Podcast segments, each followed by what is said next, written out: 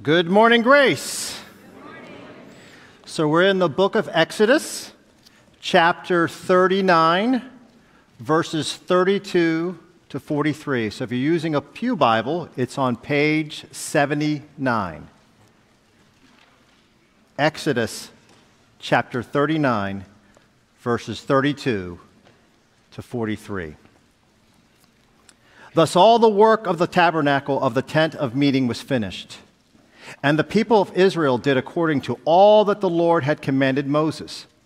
So they did.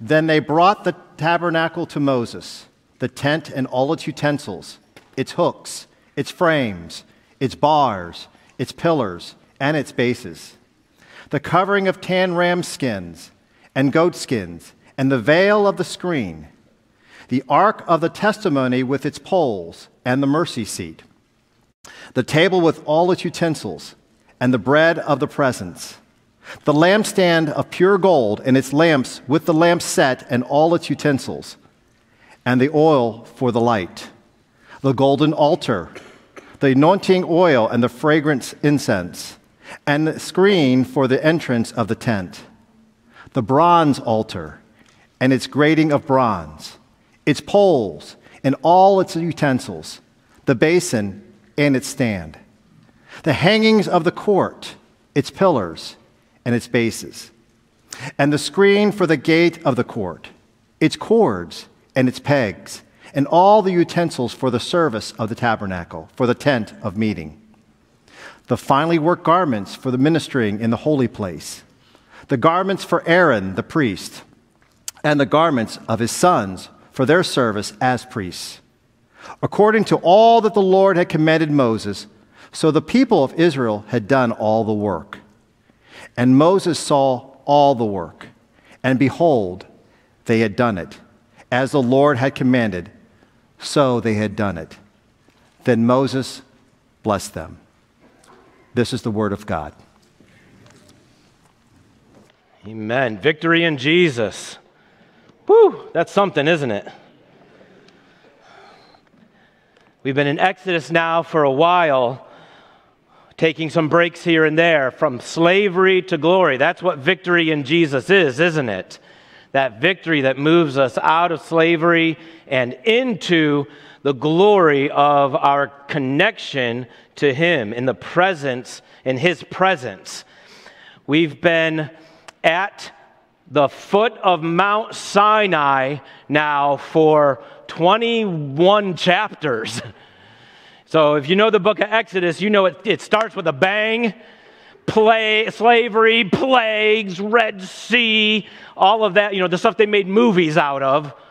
But then nobody made a movie about the last two thirds of the book, did they? Because for 20 cha- 22 chapters of Exodus, they're just at the bottom of a mountain. Moses goes up the mountain, down the mountain, up the mountain, down the mountain, up the mountain, down the mountain. He gets the Ten Commandments. He comes down, golden calf. All heck has broken loose, and God declares, I'm not going to be with you. My presence will not be with you. Moses mediates for them, and God restores them. He restores them in covenant faithfulness. He literally recarves the Ten Commandments. Moses back up the mountain comes back down, and now here we are after, after Israel's egregious sinning against God and God's great mercy, covenant faithfulness, God restoring them. Now, here we are, and we are seeing in chapters 36 through 39, of which Mike just read a, a little portion of this morning, we see Israel obeying God in tremendous ways.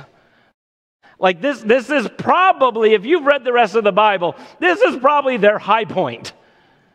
They're, they're doing it. They do everything that God says. They build the tabernacle exactly as God tells them to. They obey. That's what we're going to talk about this morning obedience. Obedience. Some of you are cringing. Don't cringe. You're going to be all right. Trust me, you're in good hands. Now, we understand that the Israelites had to obey or else, right? We get that. They're under the law. If they don't obey, they get cursed. That's the book of Deuteronomy. Deuteronomy, if you obey me, you get all these blessings. If you disobey me, you get all these cursings. And let me tell you, if you've never read the book of Deuteronomy, it's not pretty. The two or three pages of cursings are, are nasty. And sadly, they all happen. If you keep reading your Bible, they all happen. And we get that. We get, like, they had to obey. But what about us? What about the Christian? What about the person who's under grace? We're not under law, Brady, we're under grace. So, for some Christians, we swing the, the pendulum way over here where we, we think, well, I'm under grace, so it doesn't really matter if I obey. Everything's forgiven. Pastor Atkin just stood up and said, All my sins are forgiven. So that means I, I can just do whatever I want, right? And then other Christians swing the pendulum over this way too far and they say, no, we have to maintain our salvation through obedience. Jesus paid it all, all to him I owe. God did his part, now I do my part. And both are wrong, aren't they? Both extremes are wrong. And so today we want to we want to see why both of those extremes are wrong. We're going to look at Israel's obedience, then we're going to look at Christ's obedience, and then we're going to look at our obedience. Okay? That's where we're going this morning. We'll look at Israel, so stay in Exodus, and then we'll we'll talk about Christ, and then we'll talk about us. And we're going to try to see how obedience plays out in our lives. So when we think about Israel's obedience, we want to look at it in terms of them being compelled, commanded. Their obedience is complete and their obedience is costly. We're going to see Israel's obedience as being compelled, it's commanded, it's complete, and it's costly. And we're going to use those same four words to talk about Jesus and to talk about ourselves as well. So, what motivated Israel in this part of Exodus? What motivates, what compels their obedience? And the answer is the grace of God, the kindness of God, the forgiveness of God. If you've been tracking with it, I, I, just gave you a really short summary a minute ago, but if you've been tracking with it, you know that their disobedience, they broke covenant immediately. I mean, they've been, they've been complaining and sinning since literally since they walked out of Egypt. They've been blowing it and God has remained faithful and forgiving. His grace has uh, compelled them to obey. Literally, they can obey. They can literally build this tabernacle because of the supplies that God gave them. Build it out of gold. Build it out of acacia wood. Build it out of skins. Where did all that come from? It came from God when they peacefully plundered the Egyptians on their way out of town, right? So God has graciously given them everything they need to obey, including not just stuff, but his own presence, the glory of his presence, the glory of his grace. Build me a tabernacle so that I can live with you. This is grace. This is fixing, this is a return to Eden. Literally, the language at the end of chapter 39 is the, are the same, it's the same language as Genesis, the end of Genesis 1 into Genesis 2. God finished his work God saw his work, that it was good, and God blessed it. Genesis 1 39 through 2 2. Exodus, they, Moses saw the work, Moses finished the work, Moses saw the work, Moses blessed the work. Same three verbs. What does that tell us? This is God restoring humanity to a right and proper relationship with Himself. And listen, listen, that's only possible if He gives them commands and if they obey the commands. Okay, let me say it again. God is restoring a right relationship between God and man, and it's only possible if He gives them commands and they obey the commands. If they don't obey, they don't experience the presence of God in the tabernacle. It's that simple. It's that. Listen, God doesn't need the tabernacle, does he? The Israelites need the tabernacle. If the tabernacle never gets built, it's not like God's homeless. right? He's got a house. He's got the real deal house up in heaven. And it's not like if nobody comes to tabernacle, God's lonely and wondering, like, who's going to love me? No, he's a trinity and he's been perfectly loved and, and always will be perfectly loved forever and ever Father, Son, Holy Spirit. God needs nothing. God doesn't need you to give it. You cannot give anything to God. The tabernacle is not for God, the tabernacle is for them. They need a relationship with God. And you say, well, Brady, God was already there without the tabernacle. Yes, he was, but he was there as smoke and fire and earthquakes and storms, and they were petrified of him with the tabernacle, now they can experience God as an altar of forgiveness and, and as a basin of cleansing and as festivals in the courtyard in praise to God. It's a whole different experience of God, isn't it? Annie Sullivan, the, the teacher of Helen Keller, Annie Sullivan said this about Helen. She said, First, I had to get Helen to obey me. Only then could she gain any knowledge, including the knowledge that I loved her. First, I had to get Helen to obey me. Only then could she gain any knowledge, including the knowledge that I love her. Do you see that's what God is doing with us?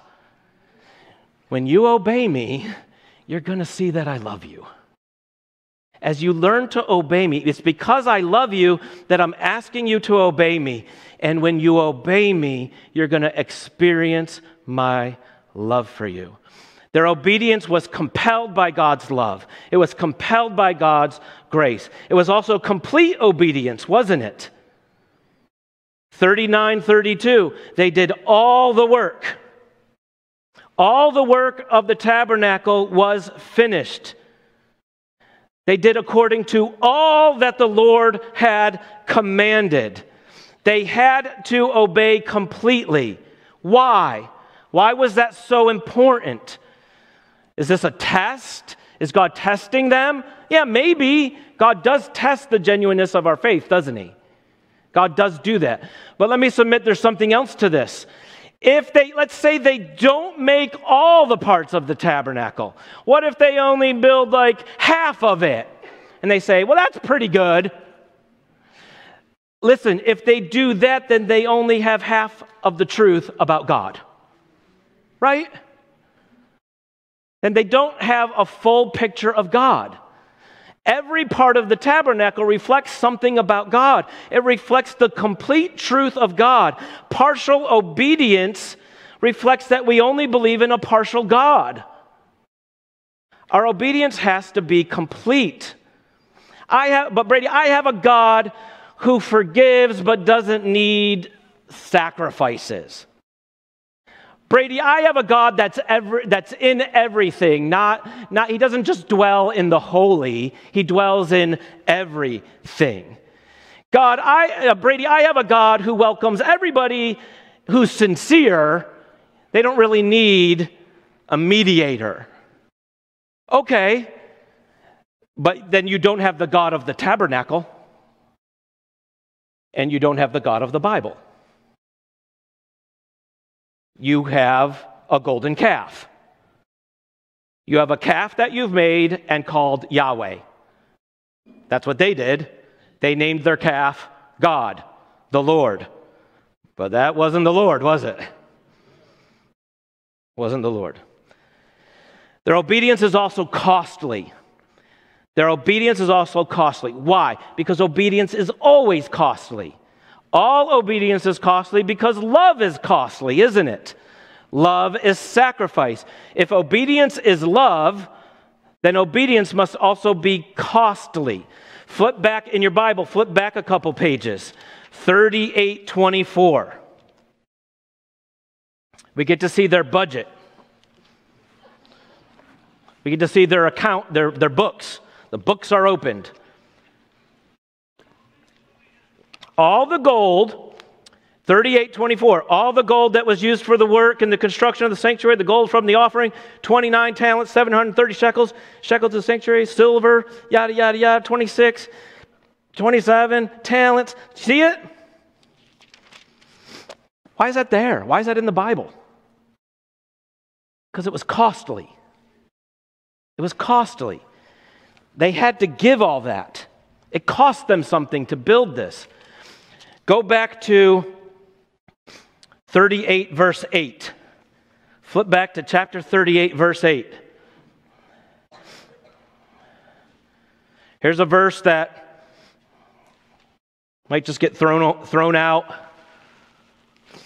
As you're reading through the Bible in a year, you probably read, you read, you breezed past this a thousand miles an hour.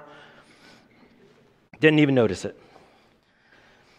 It says, He made the basin of bronze and its stand of bronze from the mirrors of the ministering women who ministered in the entrance of the tent of meeting. That's fascinating, isn't it? These women are only mentioned again one other time in the Old Testament in 1 Samuel. It talks about the women who minister at the tabernacle. This is costly to them. The tabernacle is costly to them. What are these women giving up?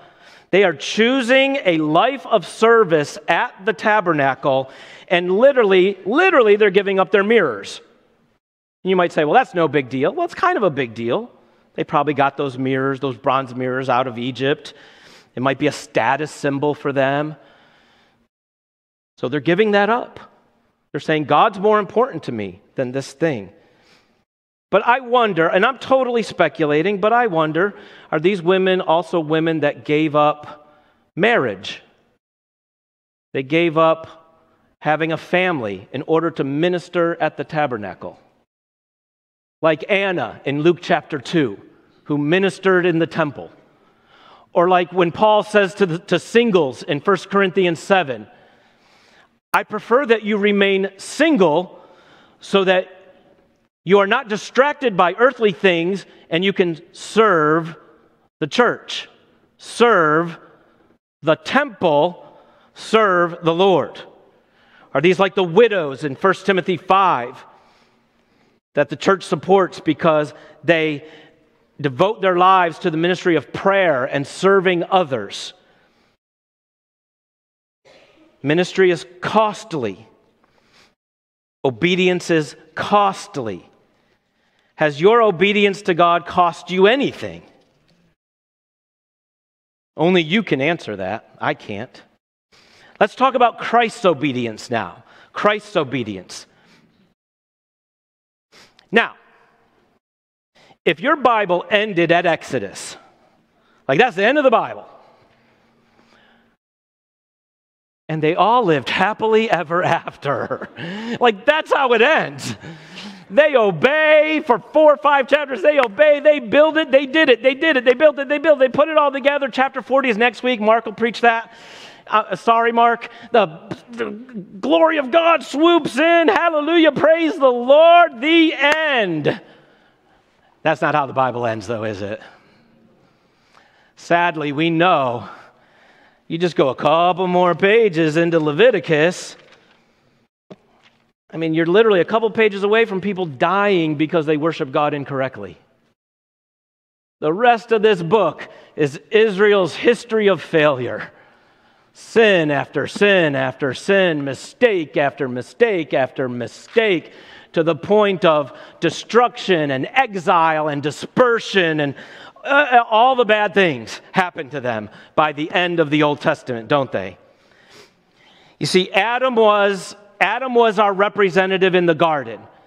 Adam represented all of humanity. And did he obey or disobey? He disobeyed. Okay, let's try again. Abraham. Abraham, you're the new Adam. Your descendants, the Israelites, they're the new Adam. They are the Son of God who has to obey. Did the Israelites obey or disobey? They disobeyed. So Adam, our first representative, disobeyed. He failed.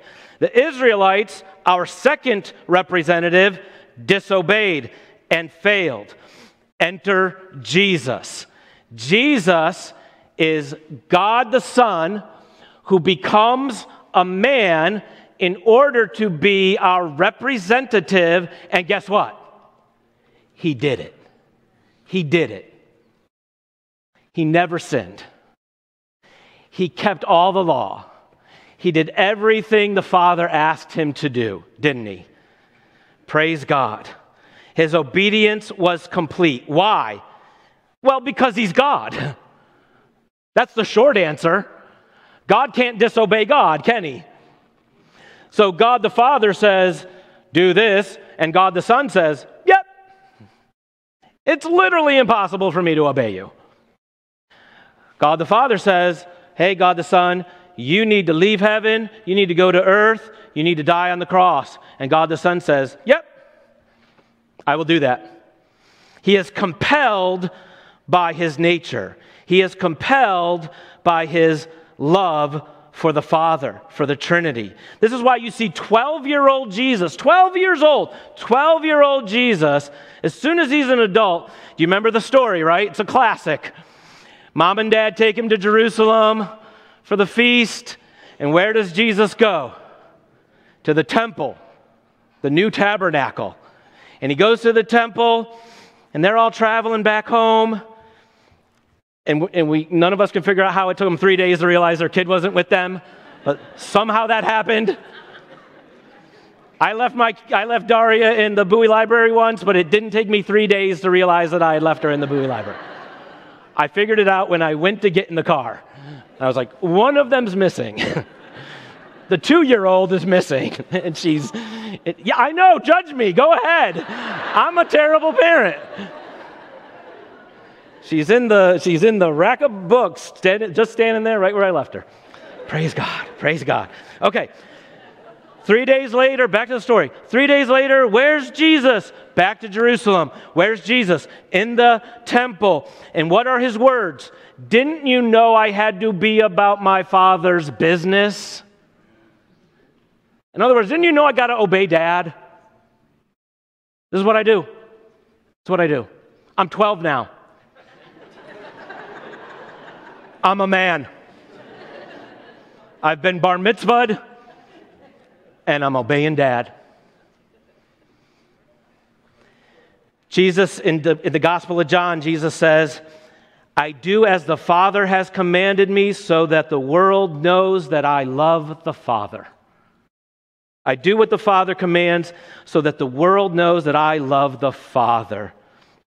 Wow. The law demands two things the law demands perfect obedience to its commands, and it demands a punishment when you disobey. Perfect obedience, penalty for disobedience. Everybody with me? Okay, when we talk about Jesus, we talk about Jesus' active obedience.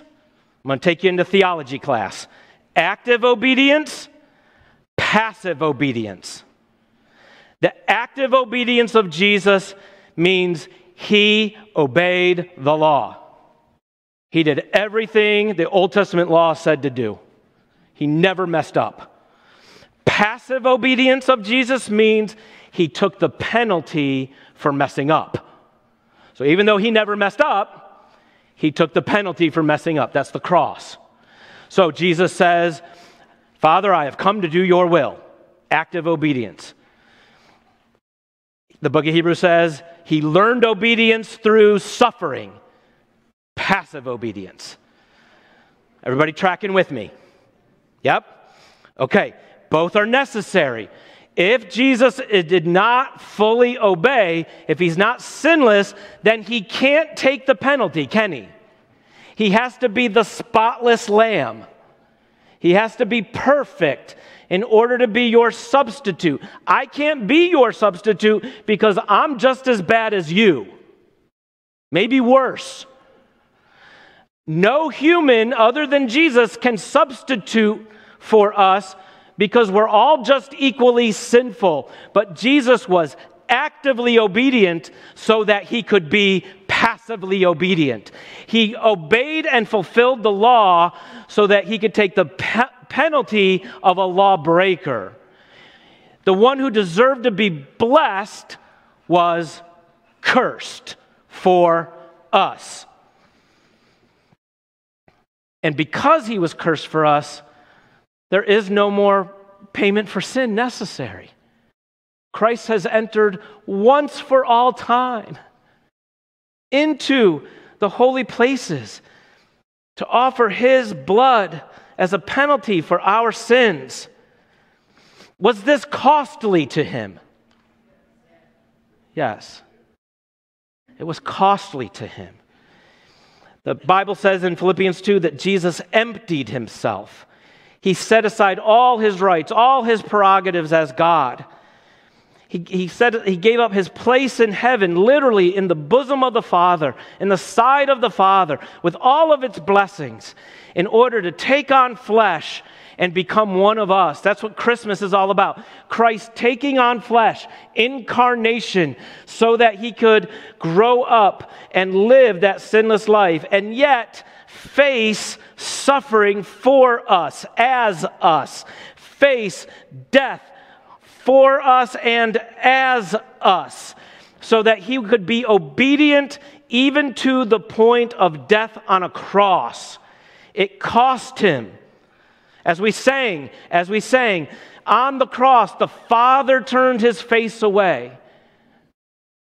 In, in that six hours on the cross, Jesus literally faced hell on the cross, separation from God for your sake and for mine. Was it costly? Oh, yes, it was. But was he compelled? Oh, yes, he was.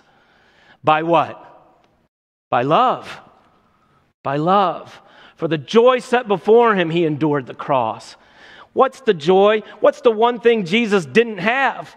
You and me. You and me, us. He did it for us. He did it for relationship. He did it for presence. He did it so that he could be the tabernacle, the temple, the joining of heaven and earth, the joining of God and man, and in him we dwell. Our obedience. Our obedience. Christian. When you receive the gift of Jesus Christ, the Bible says that you are placed into Christ and Christ is placed into you. This is called the doctrine of union with Christ. 150 times in the New Testament, the phrase in Christ is spoken. It's either in Christ or in Him or in the beloved, something like that. 150 times. That means it's pretty important, right? We need to understand this doctrine that Christ lives in us, that now we are the tabernacle of God. We are the living temple, living, walking, breathing tent of God. This building is not the dwelling place of God. If this building burned down tomorrow, would God still live within Grace Baptist Church? Okay, that was weak. I need a good 80% committal here. You ready? If this building burned down, would God still dwell within Grace Baptist Church? Yes. Yes, that's right. Because God does not dwell in something made with human hands, Stephen taught us in the book of Acts. He dwells in our hearts, He dwells in our lives, individually and corporately. Christ is in us. He takes up residence in us. And when, when you get Christ, listen, listen, listen, when you get Christ, you get everything that is Christ's. Okay. Christ's active obedience. Do you remember what that meant? He fully obeyed all the law and all the commands and the, did the will of God. Guess what? When you get Christ, what do you get? You get the active obedience of Christ. Paul will say it this way you become his righteousness. You are scored A plus plus plus. You are scored equal to Jesus. You also get the passive obedience of Christ. What do I mean? The passive obedience of Christ. He paid the penalty for disobedience. Have you paid the penalty for disobedience? It's a trick question. Be careful. Have you paid the penalty for your disobedience? No. In the physical, no. But through your union with Christ, the answer is yes. Paul says in Romans 6, Don't you know that you died with Christ? You with me?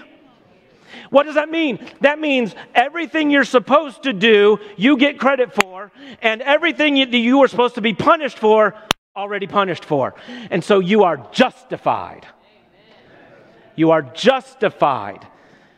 There's nothing left for you to do, and there's no penalty left. There is therefore now no condemnation for those who are in Christ Jesus. Amen. Now, let's not swing our pendulum too far, like we said at the beginning, where we say, oh, great, because I'm justified, I can do whatever I want. No. Here's why because Christ lives in you. Let me ask you this question Has Christ stopped obeying? Has Christ stopped obeying? No. Does Christ still want to obey the Father? Yes. The obedient Christ lives in you.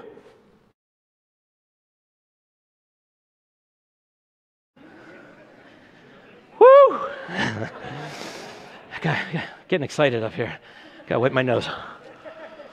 Okay. Listen, this, might, this is going to be a paradigm shift for some of us. Jesus, this is not Christianity. Christianity is not Jesus saying to the millions and millions of Christians. Literally, there's millions of Christians on the planet today. Over the past 2,000 years, millions of Christians. Christianity is not Jesus looking at millions of Christians and saying, Copy me. Look at me, copy me. That's not Christianity. He had a way better plan. Here's what he did He ascended into heaven.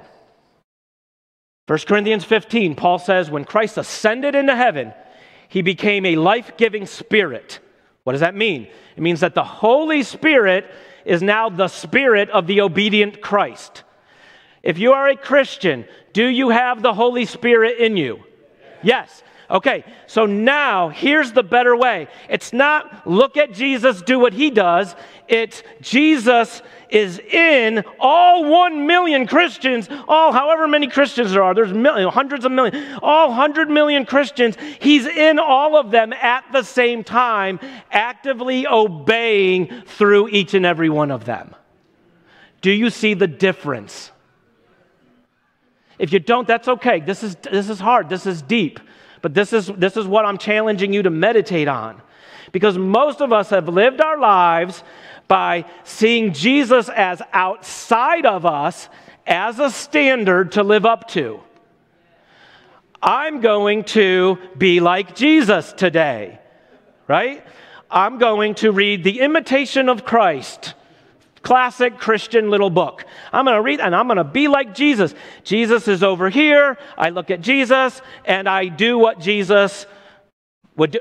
And what we've missed is that obedience is an act of Jesus, not an act of you.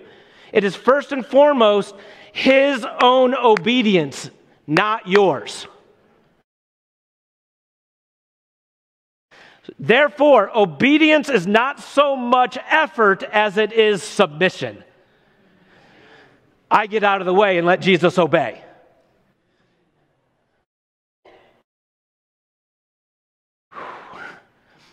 When you let this start kicking in, y'all, it'll make a difference. Because what happens is if we keep Jesus out here as someone we're looking at and trying to live up to, Jesus actually just becomes another law, doesn't he? He becomes another standard whereby we start to judge ourselves how am I doing? Uh, how am I measuring up? And then we start to compare ourselves to other Christians and we start to say, I'm a bad Christian because Jesus. Uh... No, just, and this is why obedience is faith, not works. Faith, I'm trusting Jesus. Okay, how am I doing with my time? Let's talk about some examples here. You, get, you guys okay? Everybody okay? Yeah. Let me tell you an example. In, in 1 Corinthians chapter 6, the Corinthians are sexually immoral. They are Christians and they are sexually immoral. Uh oh, that's a problem. Okay, 1 Corinthians chapter 6, Paul addresses it. Two things he does not do he does not quote the Old Testament law to them. He doesn't, he doesn't break out Leviticus. He doesn't even break out the Ten Commandments, does he? And he doesn't say, you know, Jesus, does, Jesus really doesn't want you to act that way. He doesn't say that either. Here's what he says. You remember it. Some of you remember it. Some of you, you're like, what? 1 Corinthians 6 17, he says this don't you know that you are one spirit with Christ? Union with Christ. You see it? Don't you know that you are one spirit with Christ? And then he says this Would you join Christ to a prostitute? Uh, no. Like, that's the obvious answer, right? That's the obvious answer. Would, would you join Christ to your sexual immorality? No. Okay. Then let Christ be Christ. Let Christ be obedient. He lives in you, He's using your body, He's using you. Let Him use you for obedience. Let Jesus be Jesus. Would Jesus go to the prostitute? Nope. Then why are you going? Because when you go, guess who you're taking with you? Jesus. Wow, what if that was the reasoning behind all the ways we fight temptation? It, it could radically change us, couldn't it? it? It, could, it could change us. You say, Brady, this whole sexual immorality thing, I don't know, man. It just, the, the church's standard, the Christian standard. Listen, what have we said about obedience? Is it costly? Is it costly? Look, eh, God's not lying about that. He's not trying to, he's not, he's not, he's not trying to trick you. This is costly. Celibacy is costly. When you are single and the church and Christ are asking you to be celibate, that's costly. When you have same sex attraction and we're saying be celibate, don't act upon it, that is costly. When you have a strong desire and you choose to place that desire under the authority of Christ, is that costly? Yes. When you are married and you choose to use your body for, the, for your spouse, for the other person, and not your own pleasure, is that costly? Yes. It's all costly. But just like the tabernacle, was the tabernacle costly? Yes. But when they built it, they met God. When they built it, they experienced God. When we obey in costly ways, are we giving up something? Yes. But are we gaining something? We're gaining the best. We're gaining the best. We're gaining an experience, a partnership, a relationship with Jesus whereby we know his love for us because he sustains us in that suffering. We know his grace over us because he gives us other outlets. He provides other means of satisfaction, and we express our love for him. What about going to church? Man, all you guys ever talk about is going to church. Yeah. You know why? Because God commands it. God commands it. Gee, you know, here's, here's how I could play it Jesus wants you to go to church.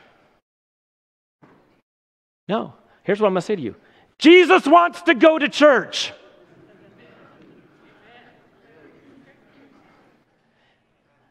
Hey, if you're at home right now and you're not sick, you're not a shut in, if you are by all standards healthy and able to be here, and Jesus lives in you, I'm, i want to tell you something. He'd rather be here. He wants to go to church. He wants to be sexually pure. He wants to go to church. Why are you keeping him home?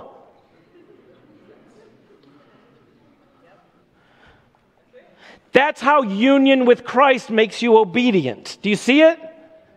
I'm not going to guilt trip you by saying Jesus is disappointed in you. And uh, no, but he's sitting at home going like, "Why aren't we going?" I'm dressed. I've been up for hours. Let's go. Let's get in the car. Come on. What about forgiveness? Are we commanded to forgive? Yes. Is forgiveness costly? Yes. Is reconciliation costly? Yes. We all have to give something up. We all have to swallow our pride. We all have to be humble. But it, and, but it's in when when when we realize that Jesus in us wants to forgive. That person you can't forgive, does the Jesus in you want to forgive them? Yeah, he does. In fact, he already has. And when you do, when you obey in that way, guess what happens? You have an experience of the presence of God. I can't explain it. I can't explain it. I, I mean, I've, I've lived it. I've lived it. I, I can, I'm experiencing God all the time. Sure, I get that. I get that. Yeah, Brady, we got God all the time. Yeah, we do. But listen, if I'm at odds with a brother or sister in Christ, is my experience of Christ as full and complete as it could be? No. And when I sit with them and we listen and we apologize and we forgive, is there just, is there, like, you, you're in that room and if you've ever experienced it, you're like, God is in this room. God is in this room. Christ is in this room. Have any of you ever experienced that? Yeah. You know what I'm talking about. We could go on and on. Making disciples. That's a command, isn't it? Is it costly? Yeah. Some of you, some of you have never gotten off the bench. Some of you have had all kinds of excuses for not getting involved in discipleship. And you know what? You know what the Jesus inside of you is saying? Let's go! what are we doing? I want to make a disciple and I want to use you to do it. Let's go. Let's go. Let's go. That's called the Holy Spirit. The Holy Spirit's nudging you, nudging you. Okay, okay. And then you're like, oh, but what's on TV? but my Thursday nights are busy. I don't know what I'm talking about. None of that's Jesus talking. One last one, one last one, and then I'll be done. The, before you can obey in any of these ways, there is the first command you must obey to believe on the Lord Jesus Christ. And so, my question for you today have you obeyed that command? The command that says your obedience doesn't earn you anything. The one thing you have to obey in order to get Christ inside of you, in order to get Christ's own obedience transferred to your account, the one thing you have to obey is trust in me. Jesus talking, trust in me, trust me, receive me, take me, take my record, receive it by faith. Have you done that this morning? Have you obeyed the gospel of Jesus Christ? Have you turned to him in faith and repentance and said, Jesus, I need you. I know my record of obedience is always going to fall short of God's perfect standard. I know I haven't kept the law. I haven't kept the rules. I haven't done the will of God. And so I need you. I need you. I need your record, your obedience. When you say that, when you trust in Him, you are obeying Jesus. And then Jesus starts to obey through you. Amen?